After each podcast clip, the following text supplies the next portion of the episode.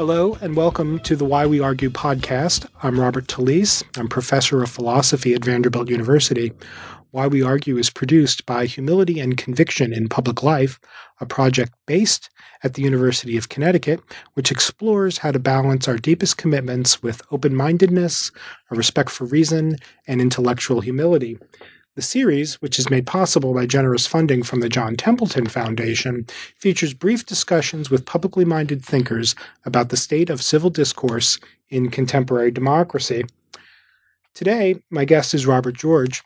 Robert is McCormick Professor of Jurisprudence and Professor of Politics at Princeton University. He's the founding director of Princeton's James Madison Program in American Ideals and Institutions, and he's the author of several influential works of moral and political philosophy, including the titles Making Men Moral, The Clash of Orthodoxies, and most recently, Conscience and Its Enemies. Robert recently served as the chairman of the United States Commission on International Religious Freedom. Hello, Robbie. Hello, Bob. How are you doing today?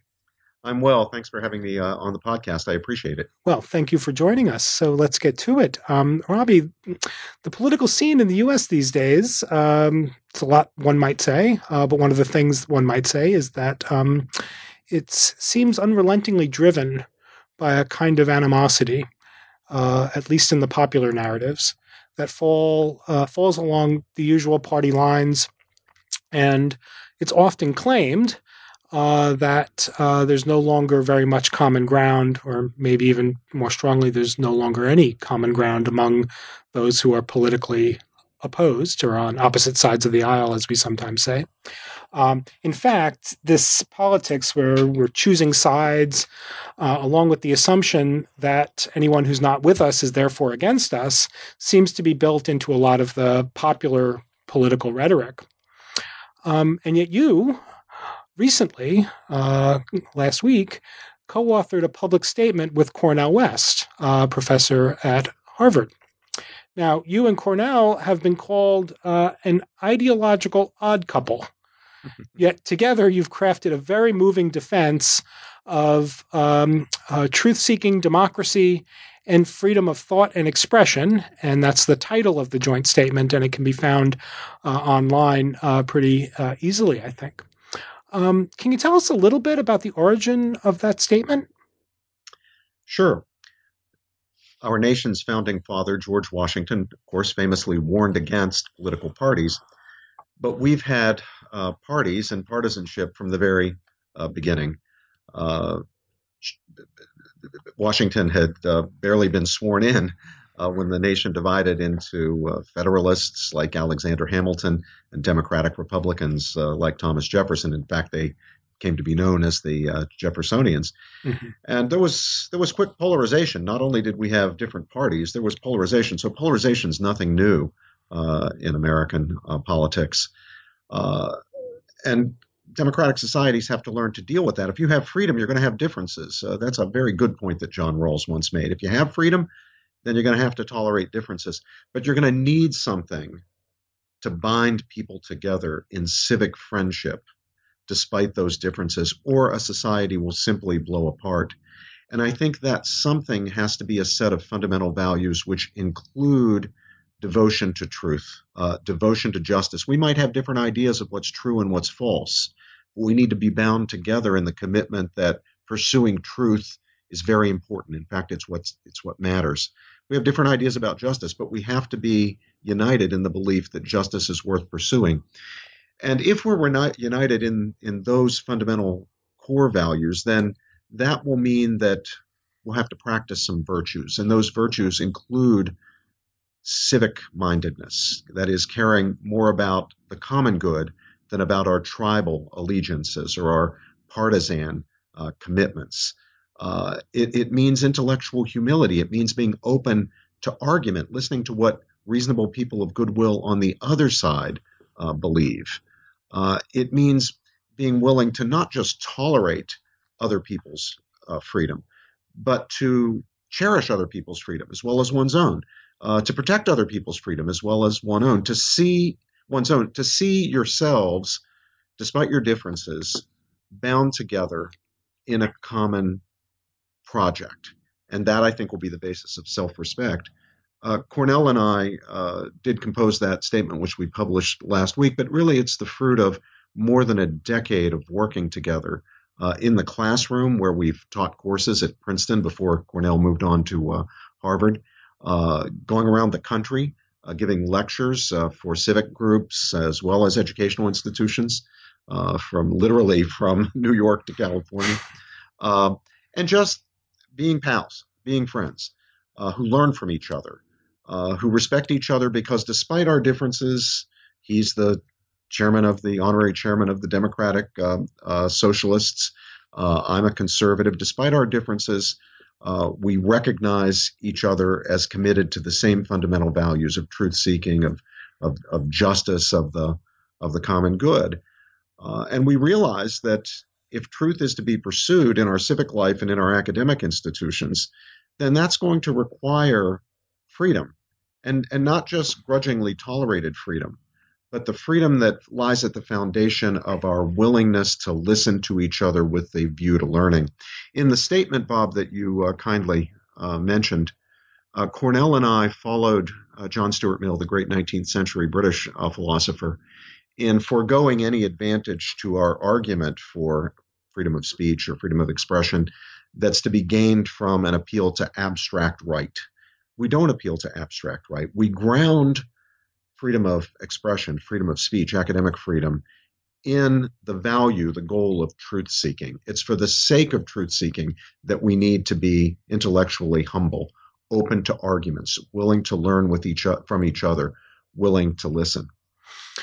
Excellent. And, you know, one of the nice things about the appeal to Mill on this point, and um, uh, I, have yet to meet um, even an anti-utilitarian who isn't moved by this part of Mill, um, uh, is that the defense of freedom of speech and discussion that one gets in On Liberty in that uh, brilliant second chapter um, is really a social defense. It's not uh, an argument for free speech from the point of view, as you were just saying, of abstract right, by which I think Mill also means individual right. It's not that silencing the speaker does him the injustice that you should care about.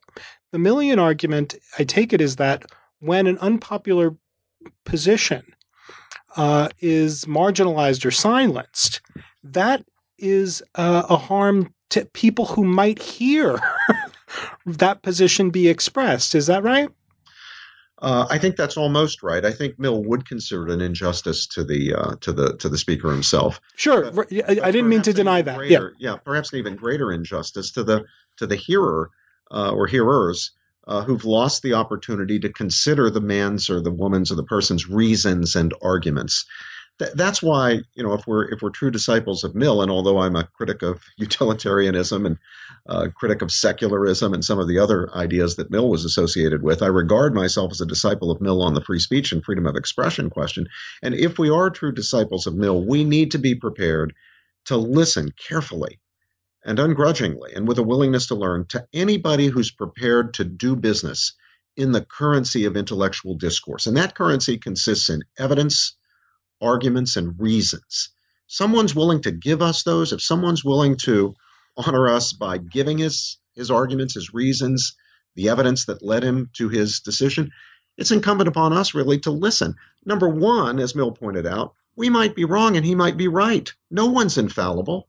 We shouldn't assume in advance that we're right. Presumably, you know, we have a set of beliefs because because we believe them to be true, but we know that there are some beliefs that we hold are false.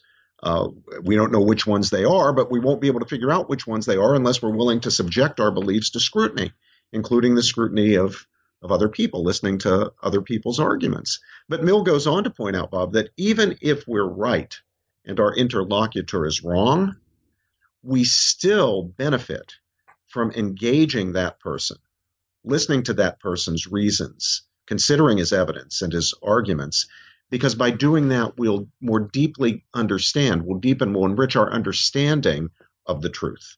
Understanding it not merely at the notional or superficial level, but at a deeper level.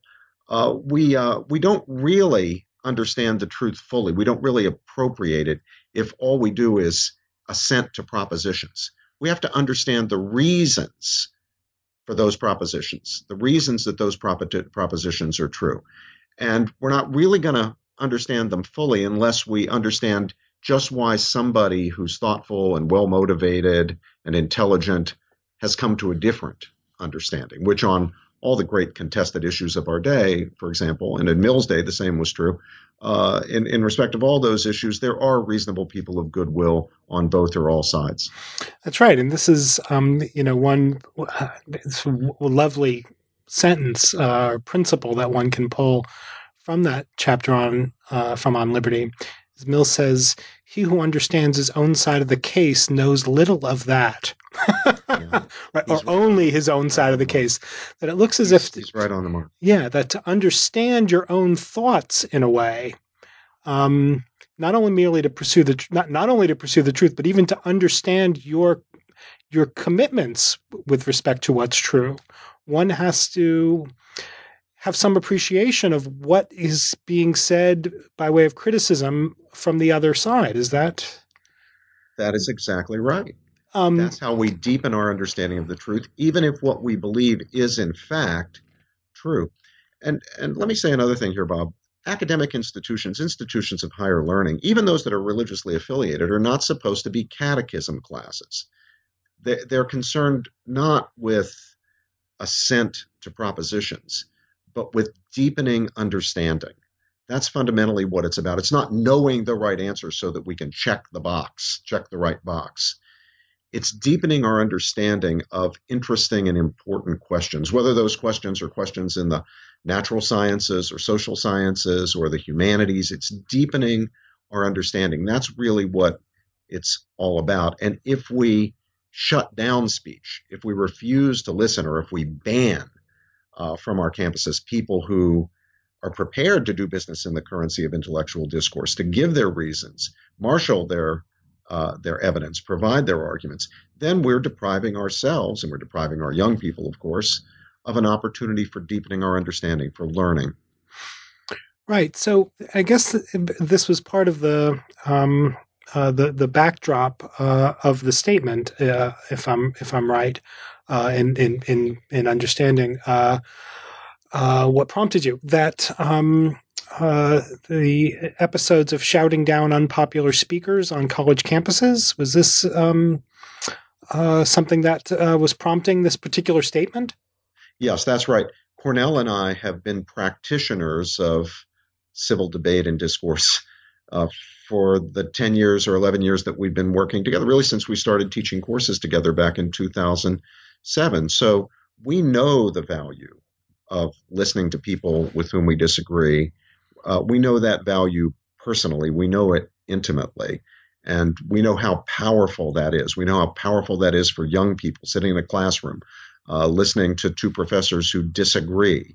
Uh, we know how valuable it is for students themselves to engage uh, professors, challenge them, uh, be challenged by them. So when uh, Cornel and I observed uh, speakers being disinvited from college campuses or not invited in the first place, speakers with something to say, something to teach, speakers who students could learn from, and then when not only they were being disinvited, but if they were not disinvited, they end up being shouted down, or in one case, even subjected to violence. Well, Cornel and I at that point felt that uh, we just had to speak out here, and we had to uh, we had to exercise some some leadership and just stand up for the virtues that we ourselves have tried so hard to practice and whose value we can attest to from our personal experience from all these years. Right. Um, is there, here's a philosopher's question, if I may. Um, is there any, uh, on your view, is there any position uh, whose ex- whose expression in the in the mode of reason giving um, uh, is there any position whose expression in the mode of reason giving constitutes itself in its expression a threat to the very ethos of reason exchanging that you're interested in cultivating and think is so important to cultivate? Is there any is there any content any idea that is so vile that um, even a speaker who assures us that he or she is uh, in the business of exchanging reasons um, and providing the reasons uh, in defense of uh, this uh, unpopular, perhaps vile view, um, is the, the giving a platform ever to, to an unpopular view ever a danger to the ethos that um, that you want to defend? Uh, here, Bob, I'm going to, uh, I think, validate uh, uh, the accusation made against me by uh, Mary Geach, the uh, the daughter of uh, Peter Geach and Elizabeth Anscombe. Oh my! who who, who charged me with being the last liberal. How do you feel about that? yeah, but I'm going to validate her charge because the answer to your question is no. Ah. if someone is prepared to give reasons, make arguments, uh, advance evidence for a view, uh, then that view should be considered. There's a sense in which any view could be a dangerous view. Yeah, I get, I, I get that. Uh, but I think that uh, that no view uh, that uh, someone is prepared to advance reasons for, give arguments for, marshal evidence for, should be excluded from our discussion, especially in academic institutions. So I think everything is uh, on the table. This is why I'm a great defender and have been from you know long before the uh, publication of this statement uh, with Cornel, a great defender uh, of Peter Singer's right to uh, uh, speak out in defense of values and moral commitments that he holds. my differences with Peter are are more profound, far more profound than my differences with with Cornel. Uh, you know, Peter believes in the moral permissibility not only of, of abortion, but of infanticide. He famously published the article, uh, Killing Babies Isn't Always uh, Wrong. Uh, among those who, who protest at uh, Peter's uh, lectures are people from the disability community, mm-hmm. disabled mm-hmm. people who feel as though his philosophy really targets them. It represents a, a clear and present danger to them. And while I'm on their side philosophically. I, I, I am with them and against Peter on uh, the philosophical uh, side.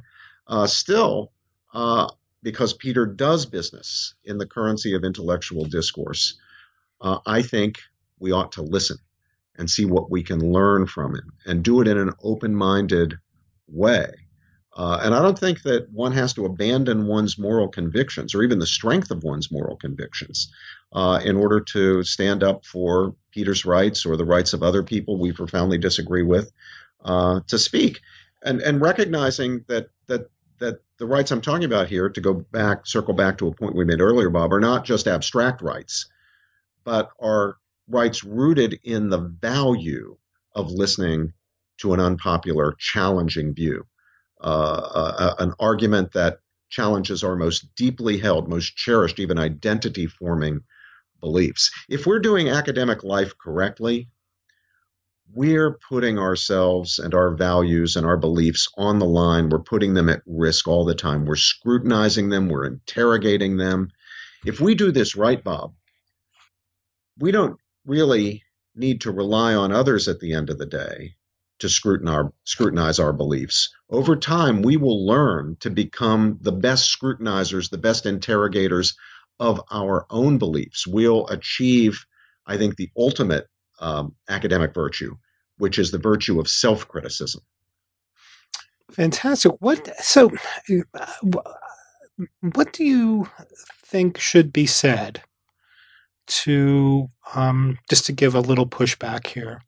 What do you think should be said to those who think that under some circumstances, or even in certain academic forums or settings, it's uh, the distinction between allowing a position to be voiced and endorsing it um, uh, becomes harder to draw in that merely giving the platform looks like one is not maybe not endorsing, but rendering oneself complicit in um, giving that viewpoint uh, some soil in which to grow uh, or uh, some platform in which to promulgate itself. Um, surely, uh, I take it that that uh, on anybody's view, the, there are dangers of this kind. Wouldn't you agree? Uh, well, I, I, think I said earlier that uh, the views are dangerous. There's there's no question about that. Um, but I think what's more dangerous to right. the mission of truth seeking, the truth seeking mission of universities, is to exclude views because we consider them to be dangerous. That that is toxic, I think, to uh, intellectual uh, life. Uh, now, I realize that there are different types of institutions. So seminaries or specifically religiously affiliated universities or universities that make a formal commitment to a certain religious or or, or moral uh, point of view are a special case. Although I would plead, even with the leaders of those universities, uh, to give a broad swath to freedom of expression for all the reasons I've defended freedom of expression for other institutions. But certainly when it comes to secular institutions, institutions that and, and I think it's valuable for there to be such institutions, institutions that advertise themselves as open forums for the expression of of the full range of uh, ideas. I think it's incumbent for them to be true uh, to their representations, not engage in false advertising. I, I, and as a matter of fact, Bob, I would say with respect to institutions like the one at which I teach, Princeton University or Harvard, where uh, Brother Cornel teaches, uh, institutions that do advertise themselves uh, in that way, uh, it's very important that they avoid themselves putting a thumb on the scales for one point of view or another where reasonable people of goodwill, marshaling arguments, giving evidence, providing reasons, disagree. Now, there's some sometimes where, in the nature of things, university has, universities have to take moral stance just mm-hmm. in running their own affairs. But uh, as I've argued here to my colleagues at Princeton, uh, where one is not where it's not necessary for the university to take a moral stand. It's necessary for the university not to take a moral stand, mm-hmm. but rather to permit the competing moral views uh, to compete uh, without the university, as I say, putting a uh, putting a thumb on the scales. Fantastic. The um the the, the statement uh, with Cornel West ends uh, with um, uh, with a state with a claim uh, where you you characterize um, the kind of um, position that you've just laid out. Uh, you know, truth seeking is our you know is is a fundamental uh, uh, uh, ambition of the university and maybe it's a fundamental ambition of uh, you know thoughtful individuals as such. Uh, in order to do that there needs to be an open exchange of ideas. We need to engage respectfully with those with whom we disagree especially about matters as you say of profound import. Um, but then you call all this an ethos. You say this ethos protects us against dogmatism and groupthink both of which are toxic to the health of academic communities and to the functioning of democracies. Um, now that strikes me, for what it's worth, uh, as as correct and maybe even profound uh, and obviously uh, correct. Um, but um, do you have any thoughts about? Uh, how this ethos could be cultivated. Do you have any uh, advice to give uh, to um, American citizens uh, who might uh, read this statement, agree uh, with the philosophical content of it, but yet we know um, that we as uh, cognitive creatures are vulnerable to various kinds of vices. And in fact, some of the intellectual vices we're vulnerable to um, uh, have the annoying feature that uh, what it is to be in the grip of that vice is to not be able to see oneself exactly. as vicious in that way. Um, that vices, uh, moral and intellectual, have that kind of um, way of covering themselves over, uh, hiding themselves from uh, from us. Do you have any advice on how we might better, uh, as as a populace, as a group of democratic citizens, um, cultivate this ethos within ourselves and within our fellow citizens? Well, I think you're right that it has to begin with cultivating that ethos within ourselves, that attitude uh, within ourselves. And uh, one way to begin is to stop thinking of our intellectual opponents or our political opponents as enemies.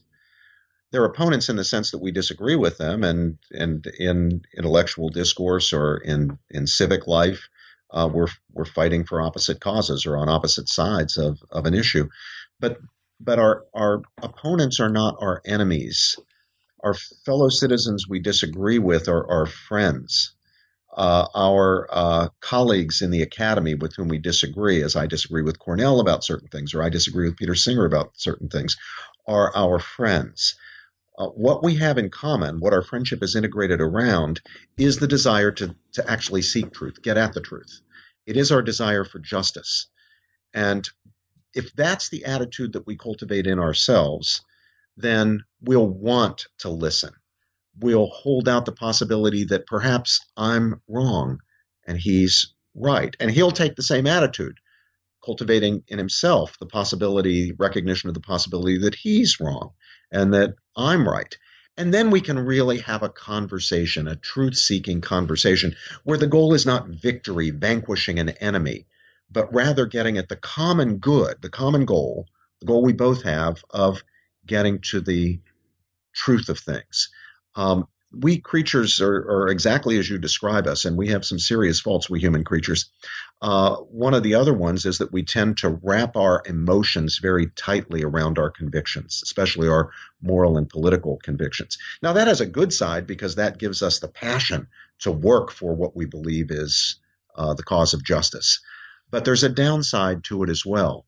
It makes it more difficult to recognize the possibility that one might be wrong to recognize the possibility that one, in fact, the fact, not just the possibility that one is not infallible. No one is infallible. Uh, it makes it more difficult to actually listen respectfully and open mindedly to other people rather than just grudgingly recognizing their abstract right uh, to disagree with us. So I think it begins with the self. And professors, I think, have a very important role here in modeling this for other people. This is why I think team teaching of the sort that Cornel and I do is so valuable because students there get to watch two professors whom they know profoundly disagree about political matters, nevertheless engage each other in friendship, seeking the common good of, of, of, of truth, listening to each other, yielding when one or the other makes a good point, uh, resisting where one thinks the argument is insufficient to support the position being advanced, and so forth.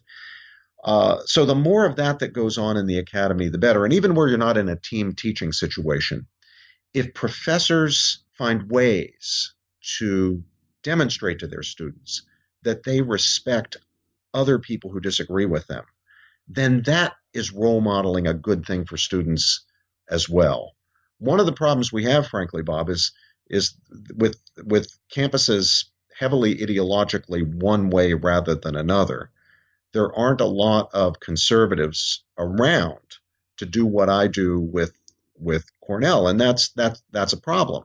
You know, students don't have opportunities to hear uh, conservative professors or to hear conservative professors engaged in dialogue and debate with liberal professors or left wing uh, uh, professors. But that's the reality. I, I, hope we can overcome that. I hope that we can attract more uh, conservatives into the academy. I, I, hope that we can prevent the kind of discrimination that stops uh, some conservatives from advancing in the academy. But even with what we've got now, all of us in the academy can do a better job, can do a self conscious, make it a self conscious project to demonstrate that spirit of open mindedness willingness to listen to other people that's so crucial to the excessive to the success of the truth seeking enterprise. Well, Robbie, thank you so much uh, for your time. That that that was that was wonderful. Um, thanks for appearing uh, with me on the Why We Argue podcast today. My pleasure, Bob. Thank you. And thank you, listener, uh, for tuning into the podcast, which I'll remind you is produced by the University of Connecticut's Humility and Conviction in Public Life Project with generous support from the John Templeton Foundation. You can follow the project on Twitter and on Facebook at, at Public Humility. Thank you, and bye for now.